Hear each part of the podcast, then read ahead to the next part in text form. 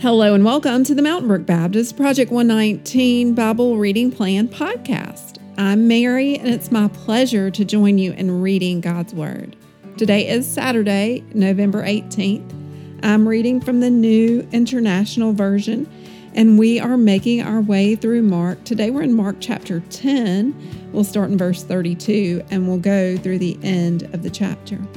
And then we'll head on over to the Psalms, and today we're reading Psalm 81.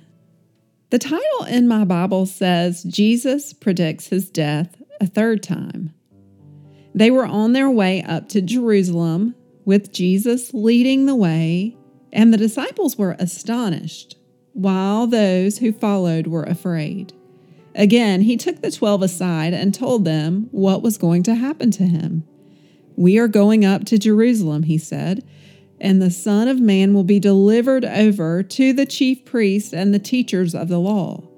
They will condemn him to death and will hand him over to the Gentiles, who will mock him and spit on him, flog him and kill him. Three days later, he will rise. Then the title says, The Request of James and John, who I might add just do not get it at this point. Then James and John, the sons of Zebedee, came to him.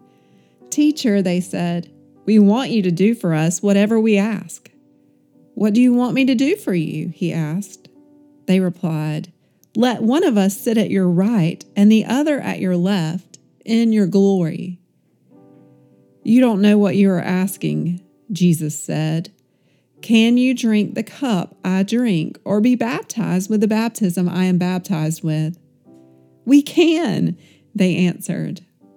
Jesus said to them, You will drink the cup I drink and be baptized with the baptism I am baptized with.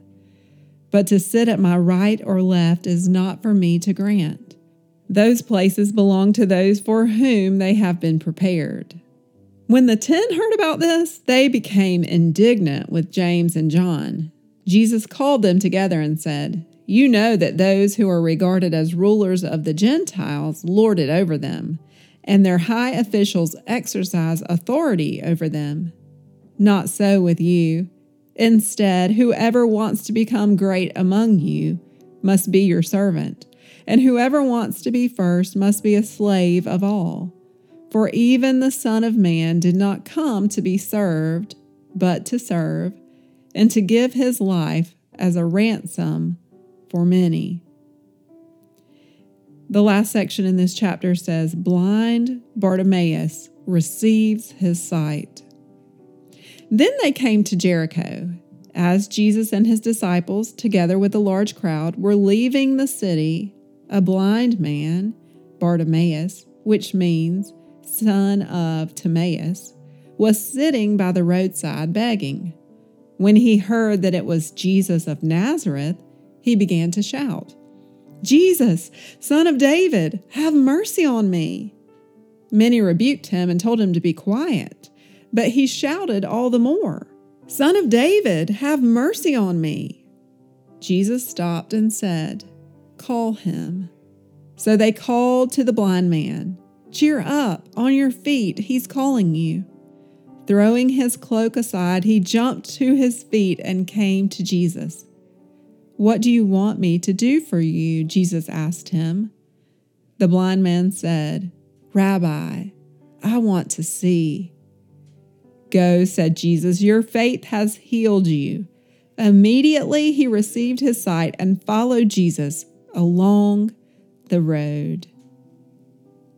Before we move on to the Psalms, I just noticed in this passage that it is such the human nature to want to be in the positions of power and Jesus calls us to such a different way where we serve others with humility and we uh, give His love and compassion to others. And so just want us to be praying that the Lord would give us a truly servant heart, that we're not so worried about um, the idol of approval or the idol of power. Rather, let us pray that the Lord would give us a heart that longs for His glory and for His power to be seen on this earth. Turning over to the Psalms, Like I said earlier, we're in Psalm 81 today. Let's just guess as I'm moving over to the Psalms who wrote Psalm 81. Do you have a guess? Yes, you got it right. Asaph. For the director of music, according to Gittith of Asaph. Sing for joy to God our strength. Shout aloud to the God of Jacob. Begin the music. Strike the timbrel. Play the melodious harp and lyre. Sound the ram's horn at the new moon, and when the moon is full on the day of our festival. This is a decree for Israel, an ordinance for the God of Jacob. When God went out against Egypt, he established it as a statute for Joseph. I heard an unknown voice say, I removed the burden from their shoulders. Their hands were set free from the basket. In your distress, you called, and I rescued you. I answered you out of a thundercloud. I tested you at the waters of Meribah. Hear me, my people, and I will warn you. If you would only listen to me, Israel, you shall have no foreign God among you. You shall not worship any God other than me. I am the Lord your God, who brought you up out of Egypt. Open wide your mouth, and I will fill it. But my people would not listen to me. Israel would not submit to me. So I gave them over to their stubborn hearts to follow their own devices. If my people would only listen to me, if Israel would only follow my ways, how quickly I would subdue their enemies and turn my hand against their foes. Those who hate the Lord would cringe before him, and their punishment would last forever. But you would be fed with the finest of wheat, with honey from the rock. I would satisfy you. Thank you for listening along as we read God's Word together. Today is Saturday, so we want to be praying for the nations. I don't believe we prayed for the country of India yet, and specifically for the people who are there, those who are believers, that they would be strengthened in their work, and then those who do not follow Christ. In the book Prayer Guide by the Voice of the Martyrs, it talks about the major religions in India. It says about 80% of the Indians are Hindus and more than 10% are Muslim. India is also the birthplace of Buddhism. And so let us spend some time praying for the people of India and specifically that the Christian work there would continue to grow. Will you pray with me? Father, we thank you for your word.